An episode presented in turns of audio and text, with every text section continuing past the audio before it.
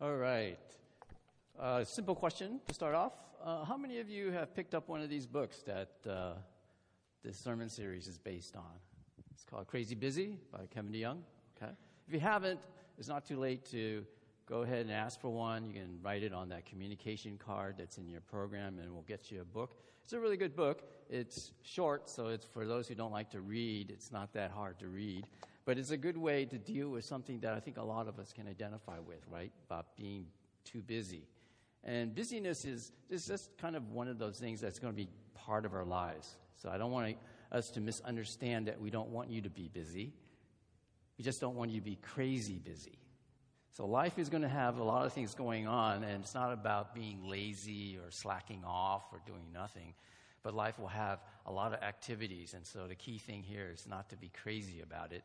And this book helps us to try to reflect on our lives and just to see if there's anything we can pare down and also to, to adjust just to get our, uh, get our lives a little bit more sane. Because it's my understanding that God wants us to have a life that's full of joy and full of peace. And, and that's, that's his goal for us. But one thing that Kevin DeYoung says in his book that warns us um, that will endanger our joyfulness and our peace, it's the danger of being too busy, which can ruin our joy. And this morning, we're going to tag team teach here. I'm going to start off, and Pastor Andrew's going to follow me. And, and we're going to talk about two two things that take away our joy. They're kind of called joy killers. And I'm going to talk about anxious parenting, and then he's later going to talk about screen time. Now, one thing I want to say here when I say anxious parenting, it's not that having kids doesn't cause us to lose our joy. It's the anxiousness about parenting that causes us to lose our joy. And, and you know, the first thing I want us to note that there is no perfect parent. So if you're out there thinking you're going to be a perfect parent, just get over it. There's no such thing. And if you're not a parent out there, just be relieved that you don't have to be perfect. And for all the parents out there, I want you to take a little simple exercise right now. Just repeat these words I am not perfect. Go ahead. I am not perfect. Okay, so the next time when your, your child is crying or your, your child is wanting or whining about something, just turn to them and say, I am not perfect. All right? It's so freeing. It, it's a moment of revelation. I, I hope that all of you just realize now that you're not perfect. And you just be sure to tell your kids, you're not perfect. And that takes away a lot of the anxiety. You know, when I remember when my, my first child was born, and, and, this was kind of like a cold water splash in the face kind of moment. When I was at a hospital, ready to take my son home, and the nurse turns to me and says, Mr. Yim, he's all yours. And there I realized that from that day on, the responsibility of being a parent was going to be on my shoulders. And my first lesson that I knew I was not a perfect parent was when I was trying to change his diaper. The first time he sprayed me in the face. and, and that wasn't the last time he did that. And if you have daughters, and I have both, Have a son and a daughter, girls can do the same thing too. So they're both very good at spraying. But that's my realization that being perfect was not going to be possible. Now, when I get uh, to be a parent, there's one thing that, that, that kind of goes hand in hand about being parents is that you get concerned about your child. And sometimes these concerns turn into worries. And that's, I'm guilty of that. I think any parent would be guilty of, of this, this uh, emotion of being worry, worrisome over their children. And it takes the life out of you when you begin to worry about when, when your child has a, a, a high fever, when they're, when they're struggling at school, or, or you're worrying if, if their peers are going to accept them or not. And these worries will drain you. But to this, Jesus says to all of us, do not worry, because worry will take away our joy. And you know, today, our kids can actually be a lot more safer than when I was a kid. You know, there's so many regulations. You have to wear seatbelts now. I remember when we were little, we would pack like 10 of us into a car, and none of us wore seatbelts, but we were fine. Uh, when we were riding our bicycles or doing our skateboards, none of us wore, wore our helmets. Uh, today, it's a requirement that all kids or everybody under 18 are supposed to wear a helmet when they're riding a bicycle. And, it, and with all these safety precaution, precautions, children seem to be safe, but parents seem to worry a lot more, right? When we were kids, we would roam around big cities like San Francisco or Los Angeles, and our parents didn't care. We weren't carrying around cell phones. They didn't know where we were. As long as we showed up back before the sun went down, they were fine. But today, we track our kids with cell phones. And we worry and we have them report to us almost like every hour or so to make sure that they're accounted for. And so, what we have today is called this phenomenon about um, helicopter parents. Right? You've heard that term, where parents are hovering around their children all the time. And it's so ridiculous. I have a family friend who, who goes to that university down in the other side of the peninsula, which I will not name, uh, that on parent night, a lot of parents there would go to talk to the professors, and they would criticize the professors right in front of their faces why they're, they're not giving their children A's. And that's unbelievable at a university level. And I talk to other friends who teach at universities, and they say, yeah, parents now still call them like it was grade school about their kids' grades. But that's where the level of being a helicopter parent has, has gone to um, strange levels nowadays. But having children, I want to remind us all, is not to kind of monopolize our entire lives. Having children is not the central part of our lives, it's only part of our lives. Who's central to our lives should be Jesus and God and the Holy Spirit. Central to, if we are central with God and God is with us, everything else falls in place, whether it's our family, our children, our work, our church, but God has to be in the center and not our children. When we put our children in the center of our lives, that's where the craziness begins. And that's where the joy begins to be sucked out of us if we make children. It doesn't have to be children. I mean, whatever, your hobby, your work, if that's center of your life, your joy is going to be sucked away. God has to be in that center. And only with God's help can you decide what you want to commit to. So, my, my place here is not to tell you to play less sports or have your kids play less sports or to have less uh, time studying or watching whatever. Those are decisions that you're going to have to make. And with God's help, I hope you will make wise and, and fruitful kind of decisions.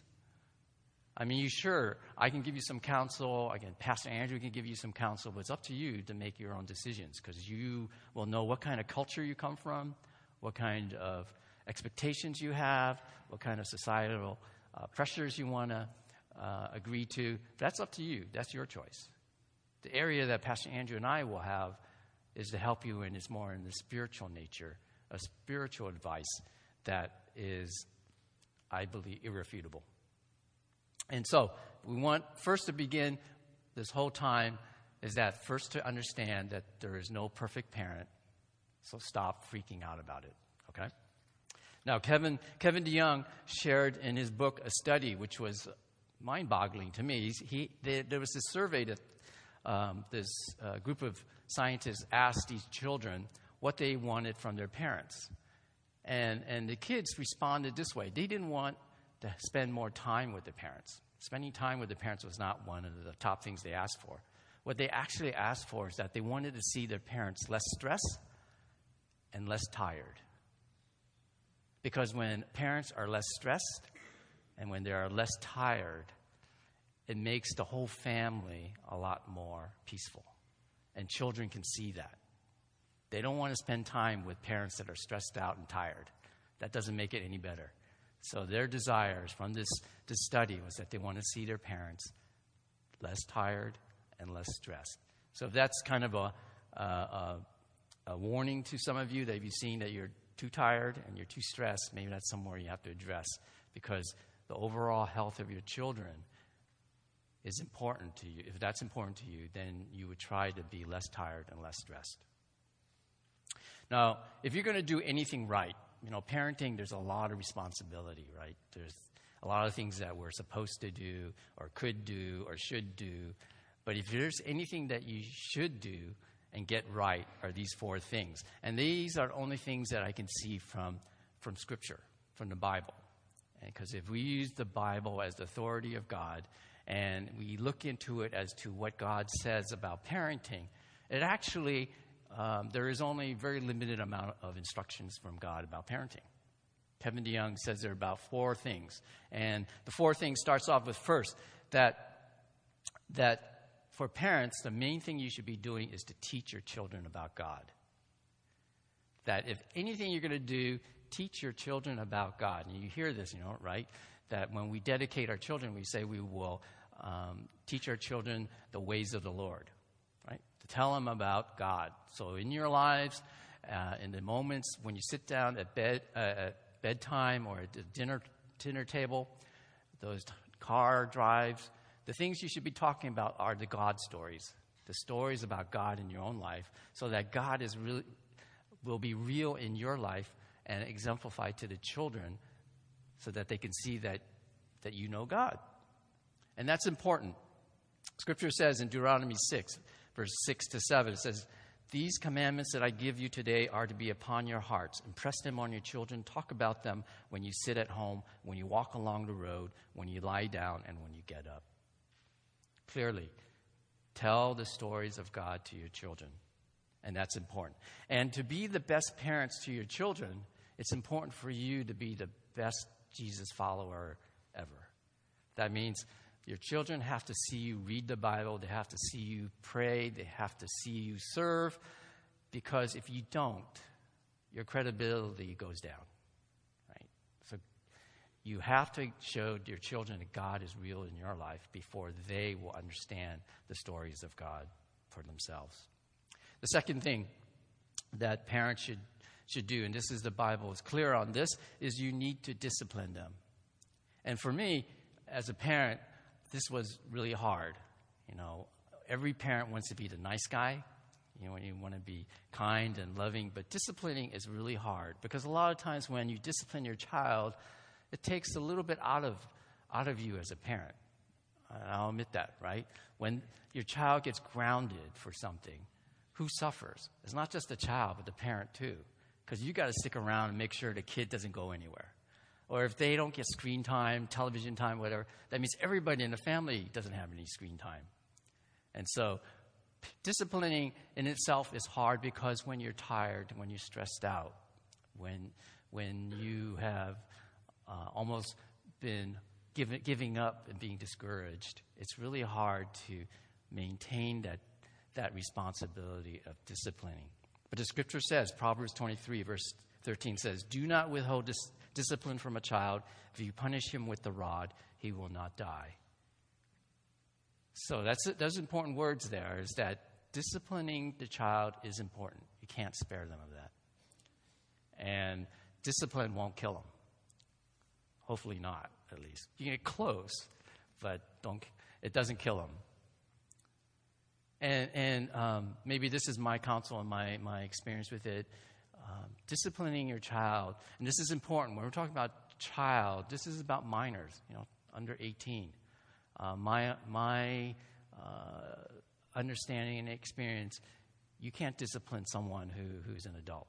So if you're a parent, you're thinking you're going to be able to discipline the 18, 19, 20 year old, forget it.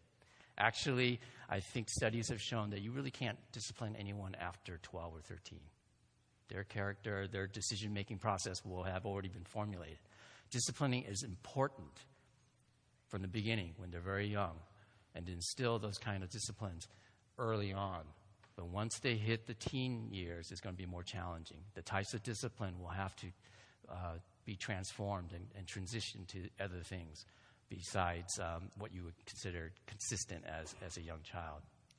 So that's my word is that if you're going to discipline, you've got to be consistent and, and, and doing it early and, and not slack off. Um, because disciplining has a very uh, limited shelf life. And, and that's the way it should be. Is that when you're raising your children, you want them to be able to make those decisions on themselves, to have the foundations established early, and that their character building is done at an early stage and not left to later later on. And discipline is the responsibility of parents. It can't be left to anyone else. And, Hebrews 12 emphasizes that fact in verses 7 through 11. It tells about God disciplining his people, but the examples in there, it compares it to where the responsibility of parenting is to fathers and mothers and not to anyone else. And that as children, and even as children of God, but as children, we expect our parents to discipline us. Novel idea, but children expect their parents to discipline them. A lot of testing that children do is to find out what the boundaries are. And as a parent, you must establish those boundaries early and clearly, not wishy washy about it, and be consistent. Uh, one of uh, my family uh, friends uh, had this issue with, with his, his daughter, and, and he was going a little wild in her young adult stage. And it was amazing to me that he would come to me and say, now, I don't know how this happened, but I observed all the kinds of disciplines that he was doing with her, with his daughter, and, and he was not stamping his foot. He would just say, Well, you do whatever you want to do. And, and it's no wonder that his daughter is going a little wild right now. What I'm using that story to illustrate is that discipline has to start consistently from the beginning. And if you wonder if certain behaviors develop, and, and you haven't been disciplining your child, you might look into that as a cause for that. The third thing that the scripture tells us for parents to do, one of the, one of the four things, is, a, is to be thankful for them. Psalm 127, verse 3 says, Sons are a heritage from the Lord, children a reward from him. That's the NIV version. When it says sons, it also includes daughters. I like the New Living uh, Translation version. It says, Children are a gift from the Lord, they are a reward from Him. It's a reminder from Scripture here that all children are a gift. And I know some tired parents of toddlers are thinking, that's not possible. but children are a gift from God. And if we have that, that reminder, that attitude, then we can appreciate them, love them, affirm them, and those are the things that are most important, if anything, is to cherish our children, not to think of them as a burden, not to think of them as, as a, a, a money pit. Think of them as, the scripture says, as a gift from God. And then the final thing that the scripture tells us is that, and this is very important, that we are not to exasperate our children.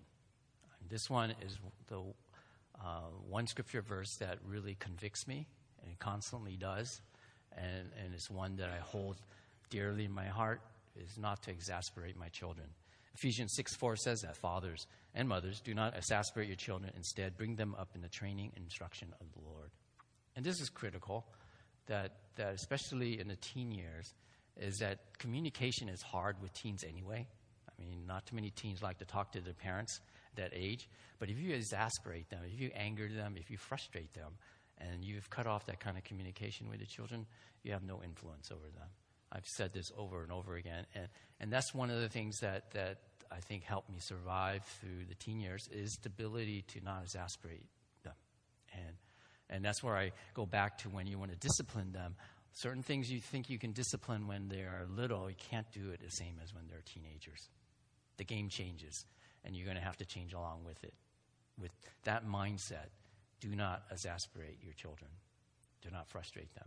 Because I've seen sad stories with, of members in my own family, in my extended family, where parents have exasperated their children, have angered them so badly that they could not get out of the house fast enough. And to this day, some of the adult children will not speak to their parents. And that's sad. It's because during their time at home, they were exasperated by their parents, they were angered by them, and now their relation has been, been broken severely. And if you don't want that to happen in your families, don't exasperate your children, or you will lose them. You know, uh, some of the things that we, we um, hold dear in our lives is, is, is money, right? A lot of us love money. I think I have, right here. This little piece of paper, right? It's only about six inches long, but this holds our hearts. I mean, we hold a lot of value. And on the back of, the, uh, of our money is printed a motto. It says, In God we trust, right? It's kind of funny how, how that, that motto is actually the motto of the United States.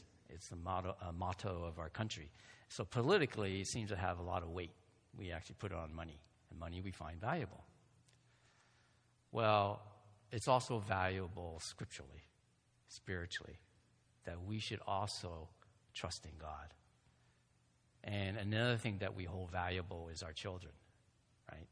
And if our children are valuable, just as much as money is valuable, we should have that same model, uh, motto concerning our children, that we should trust in God. John 14, verse 1, one of my favorite verses, says, Do not let your hearts be troubled. Trust in God, trust also in me, me being Jesus. And these were the verses that, uh, words that Jesus was saying to his disciples when he was in the upper room the night before he was going to be betrayed. Before he was going to leave them, he was kind of uh, telling them, I'm going to be leaving.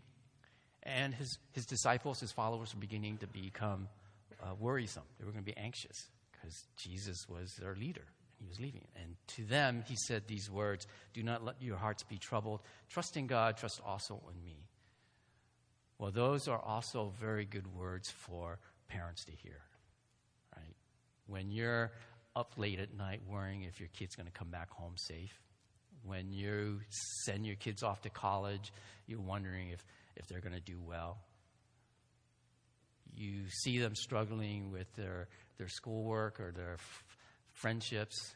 They're not getting along with others. Whatever the case may be, there are times when you get anxious for them because you can't control that. It's out of your control. And it's those moments that you begin to worry. And I said, worry and anxiousness is a joy killer. But this is my advice to all parents, and, and it's worked truly in my own life, is that you get on your hands and knees and you pray. It is at those times when you are desperate, when you are in pain, or you are discouraged about your children, you get on your hands and knees and you pray to God. There are moments when, when uh, my children were sick, very sick, or they were struggling with school, or they're having problems with relationships with others, or they were having, uh, we were in the middle of a conflict, and there's a lot of yelling and screaming. Prayer really helps. It really changes the situation, and God is faithful. And I say that with uh, great conviction because it is something that, that I've seen in my own life. And I want you to hear a story where it isn't just my own story and my own experience. I want to call um, Warren Curacao up for him to share uh, a story in his own life that demonstrates how one can depend and be trusting of God.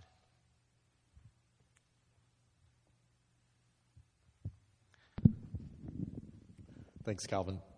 Uh, good morning, everybody. So, I'm going to share a story that actually takes place over the course of about a year, but I have four minutes to share it, so I'll try and just stick to the main points. Uh, and this goes back to the year 2000, and a lot of you remember the time of 2000 and the years leading up to 2000, the dot com boom. It was a great time economically. Unemployment was low, money was everywhere. Some of you are too young to remember it, but just take my word for it. It was a pretty amazing time. And in 2000, uh, my wife Dawn and I, we had made uh, several different decisions at the beginning, beginning of 2000. So one of the decisions we made was that, um, that we would move uh, from where we were living at the time to Orinda. So we wanted, you know, our older son, Tyler, was a few years old at that point. We were looking for better schools, so we decided we were going to make a move. And, and those of you know Orinda, Orinda is not a cheap place, but we decided that's where we wanted to live. So we decided to make that move there. Um, the other thing is, is that I decided to leave the job I was at and really go for a home run. So I went to go start to a small startup. I think I was the fourth employee at that startup, and we had uh, just a little bit of seed money. And so we were going to go off and uh, you know hit it big with the rest of the dot com boom. Uh, the other thing that happened in early 2000 is uh, we decided to have a second child, Devin. So Dawn got pregnant. So there were a few things that happened, and, and we decided also that when uh, Devin was born, that Dawn would stop working. So it was looking really good. 2000 was great. We were moving to a new house. We we had a second child on the way. I was starting a new job, you know, looking for a pot of gold, and uh, it was it was looked really really promising. Uh, and then, uh, you know, things happened over the middle part of the year. And then come October, a few pretty significant things happened. So, number one, Devin was born, which was really, really good. Uh, however, 10 days after Devin was born, uh, he didn't wake up in his cradle. And at first, Dawn and I were really happy. We thought, wow, you know, he slept through the night. What a great child. And we got up and we looked at him in his, his, uh, his cradle, and he was barely breathing. In fact, he was almost dead. Uh, what had ended up happening is Dawn rushed him over to Children's Hospital, and we found out he had one lung that was collapsed, another one that was almost collapsed. The diagnosis was he had a big hole in his heart between his two ventricles. And so, so in October, you know, Devin was born, but you know, we had a very, very sick child who needed open heart surgery. Uh, the other thing that happened in October, I was contacted by the guy who I was working for at the small startup, and uh, in 2000, some of you may know that that's when the markets crashed, right? The entire economy went through the floor, and we could not get any more funding for our startup. So in October, my employer called me up and said, Hey, Warren, I got to shut the business down.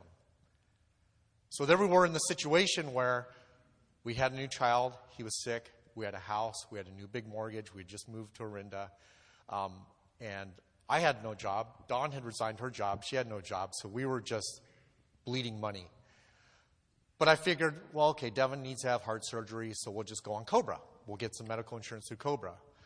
Well, I found out that a lot of you probably know this. I didn't know it at the time. You can't Cobra against a company that is no longer in existence. So we found ourselves without health insurance. So this is our situation toward the end of October. And you know, Dawn and I, we were we were really struggling. It was hard. And at that point we had decided we would just take care of Devin, by far our number one priority, sell the house, pay for the surgery out of pocket, and we had already resigned ourselves to moving back down with our parents down into Southern California because that was really the only option we saw. And we were really broken. And, and, you know, the only thing we could do is put our faith in God that He would take care of us. So Devin's surgery was scheduled for the first Monday in, in January, and we had to keep him at home. We couldn't take him out. He was trying to regain strength so we could have his surgery. And in the meantime, we kept looking for insurance. But of course, pre existing condition, we could get no insurance, and we just continued to be broken. But we knew what we needed to do. At the beginning of December, Dawn contacted her employers. She used to work for a very small company, husband and wife owned it. And she said, Hey, Amy, can I speak to your insurance broker? We're desperate for insurance. And Amy came back to Dawn and said, you know what? I'm not too sure we officially terminated you on paper. You might actually still be eligible for coverage through our group health insurance. And actually, that's what happened. We were able to find insurance because uh, her bosses didn't take care of the paperwork. By the grace of God, we were able to get insurance. Um, the last really, really tough part of this was, as I said, Devin's surgery was scheduled for the first Monday in January. He needed to be in the hospital at 7 a.m. for that surgery. We needed to get pre approval for his surgery before we could go in and be covered for that surgery. And so we were calling the insurance company. We were waiting, waiting, waiting. The Thursday before his surgery at 4 p.m., we get a call from PacifiCare saying, You're pre approved. So one business day before his surgery, we got approval for his surgery. So um, it was a really, really difficult time. Uh, if you think about all the changes, all the stressors we went through, change of family, loss of income, new house, you know, all that, it was really, really tough. But the one thing that that we learned from this is that um, we could put our faith in God. We knew the Lord would take care of us. One way or the other, we were going to be okay. And we actually came through shining through the experience. So I just wanted to share that with you. It was um, it was quite an experience. And by the way, when I'm at work and things are really stressful, people ask me, Warren, how do you stay so calm?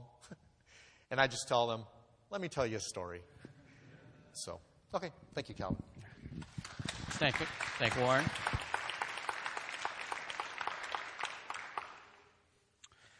In, in the book uh, Crazy Busy, uh, Kevin DeYoung makes this, uh, takes this quote from uh, Leslie Fields, who wrote a book about parenting. And, and, it was a book about no matter how perfect you are in your parenting, it doesn't guarantee that your children will become Christians.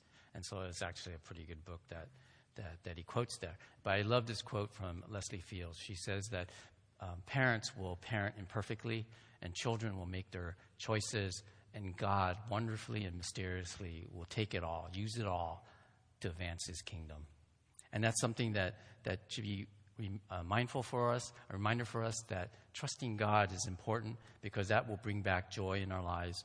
And to counter all the busyness in our lives, I want to read um, these other verses that follow the first verse I read for you from John 14, where it says, Do not let your hearts be troubled. Trust in God, trust also in me. But that section of verses ends with these words from Jesus Peace I live, leave with you, my peace I give you. I do not give to you as the world gives. Do not let your hearts be troubled, and do not be afraid. And those words, I hope, are encouraging to you all, not only parents and non parents, but I hope that that will happen in your lives because that will bring back joy into your, into your lives. All right, Pastor Andrew?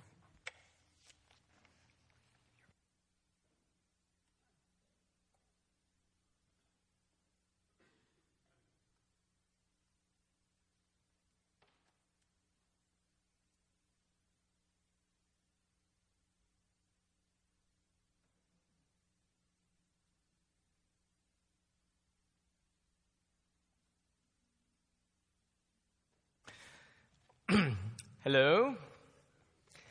My name is Pastor Andrew, and I am addicted to media.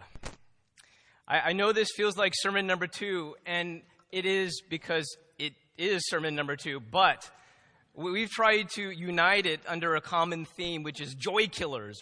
Joy killer number one is anxious parenting, and so just do the core, do the basics, and trust God with the rest, I think is a, is a good summary. And now we're going to talk about media addiction. And I came out clean, did I not? I came out clean. I, I just was honest before you. And so now it's like your turn, okay? Um, so, how many of you have a loved one, a roommate, a BFF, a spouse or a kid that you know who is addicted to media, Facebook, movies, internet surfing, video games, or something of that media matter? Raise your hands.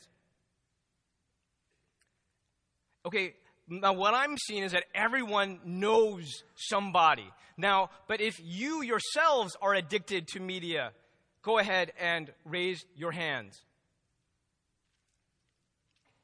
Okay, not as many people who know people, but there is a lot of self confessed media addicts in this room, so this must be a relevant topic. Now, um, Raina and I agree that one of our sons, who will not be named, has an addiction to video games, and we've been really actively talking to this son about it and increasing his awareness. So, Saturday afternoon is really the only time that he can uh, play video games for an hour and a half. Saturday afternoon. Now, it just so happened on one of these Saturday afternoons, I was going to test drive a new car. And my son loves that sort of stuff. And so I said, Son, who shall not be named, will you come with me to test drive this car? And I'm not kidding you. He looked up at me with the sweetest face and he said, Daddy, I cannot. I said, Why? Because I'm addicted to video games. And he said it so sweetly, like just as a matter of fact, I'm addicted, you know? And inside, I'm like, okay, we can talk about that later. But inside, I'm like, aha, he knows. He, he, his awareness, he's, he's, he, he knows that he has a problem. Now, now listen, I'm prepping for this message and I'm talking to Raina. And she says, What are you talking about this Sunday? I said, Well, Calvin's going to talk about anxious parenting, and I'm going to talk about media addiction. And Raina looks at me and says, You can talk about that. That's good, because you have a problem. So that's why I'm here, like, hello, my name is Pastor Andrew, and I am addicted to media because my wife told me I am. now, now, this, now it gets even better, okay? Two nights ago, I'm putting Ryan to bed. I'm putting him to sleep. And I said, Ryan, I'm going to talk about media addiction this Sunday. Do you think daddy has a problem? And he turned to me and said, No. And then I had this bright idea. I'm like, Do you think mommy has a problem? And he said, Yes. And I didn't raise my hand there. I didn't say anything. I'm like, Oh, that's interesting. But inside, I'm like, I knew it. I knew it. So we're all addicted to media. I mean, the whole family is addicted to media. And it, just, it just come full circle. And I'm just, I'm wondering if, if you know if you're addicted and if you asked your kid, if you have a kid, or your best friend, if you have one, what they might say. And what they might say might surprise you. I have a theory when it comes to media addiction. And that theory is that when it comes to media addiction, there are three groups of people. Those are those who know they're addicted and they're trying to draw boundaries around it, those who are in denial, and senior citizens. because we, we love you guys. Uh, you were born in a different era, and so you're, you're more grounded in the real world, you know? And, and sometimes my mom will call me and she doesn't know how to do these internet functions, you know? She just doesn't know. Um, maybe that's an advantage. Now, listen, this is a big struggle in this generation and in this culture. And so, Pastor Calvin was making the point anxious parenting can kill your joy. And my point here listen, this is the big idea. If you do not put boundaries around the screen, it will eventually kill your enjoyment of God. Now, how many of you think I'm overstating that? I want you to really think about that. Media, screen time, if there are no boundaries, it will eventually ruin you spiritually.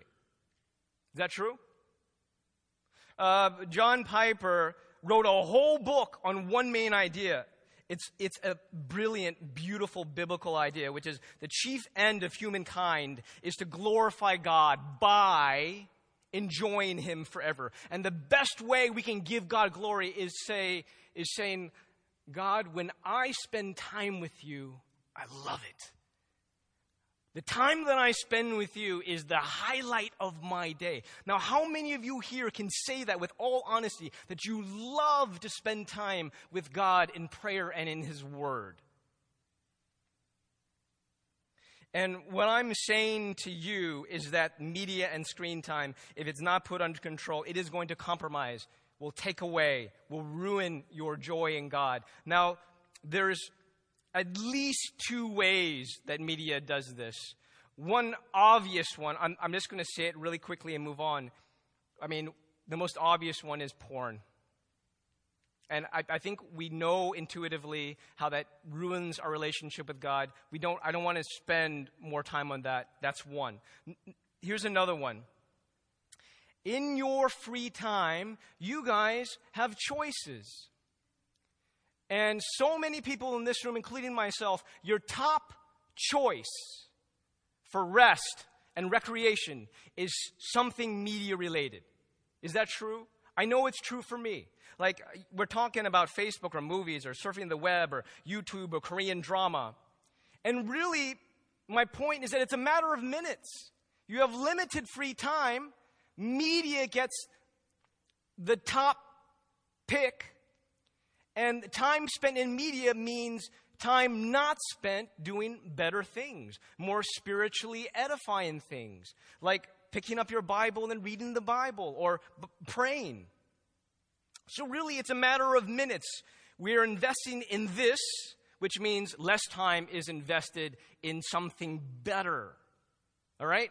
Now, I think it's hard to argue that. Just a matter of minutes and math. Here's another reason, okay? Media is just so stimulating, right? It, it, it's flash and glitter, it's violence and sex. It's that video with the dog on the treadmill wearing this Ewok costume. And it's funny to look at. You guys know what I'm talking about. Or it's like if you get five in a row candies, there's a chocolate donut. You know, it's really alluring. Flash, glitter. But then, in your free time, you have this book, this Bible, right? And sometimes it's like there's flash and there's glitter and there's news flashes, but the Bible is very different. It's like when I open it, will it something like like sing and dance for me? No. Uh, if, if, I spend time in my Bible, will it entertain me? Will there be like enough like violence and sex? Actually, in parts there are, like in the Old Testament, right? But yeah, when I do this, will it ooh and ah me like media does? Yes, but you have to make an investment in time and you have to retrain your mind to be able to read the scriptures and enjoy them. It takes some time and investment, but we're like, no, I want the instant satisfaction of click, click, click. And so we make choices for this and n- not for this. And here's the thing here's the thing. Sometimes, many times, God speaks in the still small voice. But our world of media is so full of white noise and, com- and commotion and something to stimulate you. And our attention span is increasingly decreasing. And it crowds out the still small voice of God. Do we have a problem here? Do you guys see the problem here? Uh, I need a volunteer uh, someone preferably older than 40 for reasons that you will understand. I'm going to actually thank Patrick for volunteering. Patrick Lynn, thank you. Yeah, I know you want to be up here, so come on down with me, okay? Okay, thank you, Patrick. Oh, if you would stand right here, Patrick. We're about the visuals today, Patrick. Can I just ask you, who is the main cook in the family? Yeah, right. You got to think about that one. Okay. Let me ask you an easier question. When you shop, where do you go shopping? Okay, so you neither cook nor shop. Okay, are you a foodie? Uh, yes. Okay. There's a difference I heard between a foodie and a chow hound. A foodie likes high end food. A chow hound will eat anything just as long as it's good and tasty. Which one are you? Depends on the day. I think I'm a little bit of both. Okay, you're a little bit of both. Okay, good. Well, you're in store. Today you're going to be leaving here with a gift, with something, okay? Something is going to go home for you, which is really, really cool. Now you have to make a choice between what's under the yellow towel and what's under the blue towel. Now all I ask is when you are making the choice that you kind of talk out loud. Now what's under the yellow towel here? Apples. Okay, apples, red delicious apples. These are delicious.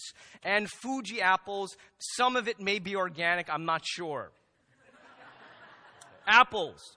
Okay, now what's under this towel are Safeway donuts. Okay, we're talking about the chocolate sprinkles. I was talking about the chocolate sprinkles. I am touching them. I know I'm influencing your choice just by touching them, but but listen, uh, you know this is a chocolate sprinkled donuts, and we got powdered donuts with uh, lemon custard, and we got other old fashioned donuts. There you go. Now, here it is. It gets even more interesting, okay? Whatever you choose, you, not your family, not loved ones, you have to eat the whole thing.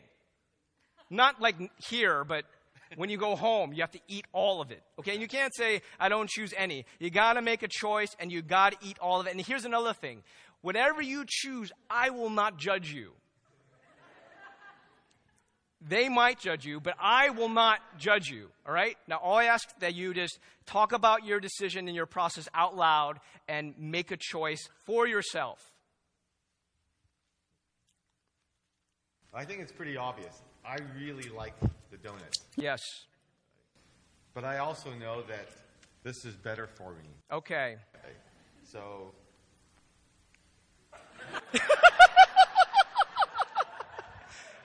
Now, I just want you to know that's where we live. Okay? We can all relate to Patrick in this moment. Okay? But you gotta make a choice. So make a choice. with the audience watching, Yes. I will choose the apples. Good choice. You get the apples. Well done. Thank you, Patrick. Actually, I'll put these out for people later, so. Why would a person resist and say no to that amazing chocolate sprinkled donut? Why? Why in the world? Well, because you don't want to clog up your arteries. And you're like, I'm going to get on the scale a week from now and I'm going to see the difference. You're like, I could do it. And imagine sinking your teeth into one of those with Peet's coffee. Oh, right? I'm not helping, am I? You could do it, but you're like, I am going to regret it later. You're like, I'm going to choose the apple because I want to be healthy. It's a person that I want to become. Right? You guys, you guys see the connection here? When you have free time, it's the same choice. Apples or donuts. What are you feeding your soul? You're like, I'm choosing the apple because I want to feed my body something good and I want to be healthy. Isn't the same way with your soul? And the choices you make in your free time, you are feeding your soul. What are you feeding your soul? And why would a person go, you know, I'm not going to do media or I'm going to draw some boundaries around it so that I can spend time in God's word and prayer? Why would you do that? Because of the person that I want to become. I want to be a person who enjoys God. I want to make room for the more subtle, lasting pleasures. I want to be a spiritually healthy person. And so you make those choices. Now, here's another thing for parents. I have a friend who says, be the person you want your kids to be. For every parent here, no one wants our kid to grow up to be a spiritual weakling who's hooked on media, who spends a good chunk of their life as a spiritual zombie. No parent wants that for their kid. We want them to be spiritually strong, people who have boundaries when it comes to media, people who know how to feed their souls on the Word of God. We can accuse our kids of being addicted to media, but are we addicted to media? Let's be the people we want our kids to become. Paul says this train yourselves to be godly. Wow, that looks like you being proactive, huh? No, I'm waiting for God to just zap me and then I'll be a really holy person who chooses something more wise in my free time. Paul says, train yourself to be godly. Sometimes we struggle like, why can prayer and reading the Bible be as fun as media time? Why can't it have the same appeal? And Paul says it can, but you have to retrain your mind to have joy in the more lasting pleasure. It takes training and practice and investment. Paul says in Philippians 4 8, whatever is noble, whatever is right, whatever is pure, whatever is lovely, whatever is admirable, if anything is excellent or praiseworthy, worthy, think about such things. What are we feeding our soul? A lot of media stuff ranges from good to neutral to just, honestly, just crap. Some forms of media are better than other forms. What are you feeding your soul? And reading the scriptures is not just the better choice, but the best choice. So here are a few tips. We're going to go th- through these pretty uh, quickly. Practical suggestions. Number one, kill one form of media and bring to life a gospel. Kill one form of media and bring to life a gospel. Did you guys know that Lent is just around the corners? So for 40 days of Lent, why don't you kill one thing that's media related, whether it be like Netflix or whether it be like Facebook, go on a fast and bring to life like the Gospel of Mark, which is what we're going to go through during Lent. So kill one form of media, bring to life a gospel. For every, number two, for every hour spent in media, spend the same amount of time doing something devotional. Uh, a buddy of mine does this. So for every hour that she spends on Pinterest, do you guys know what Pinterest is? Okay, I don't understand the joy of pinning myself.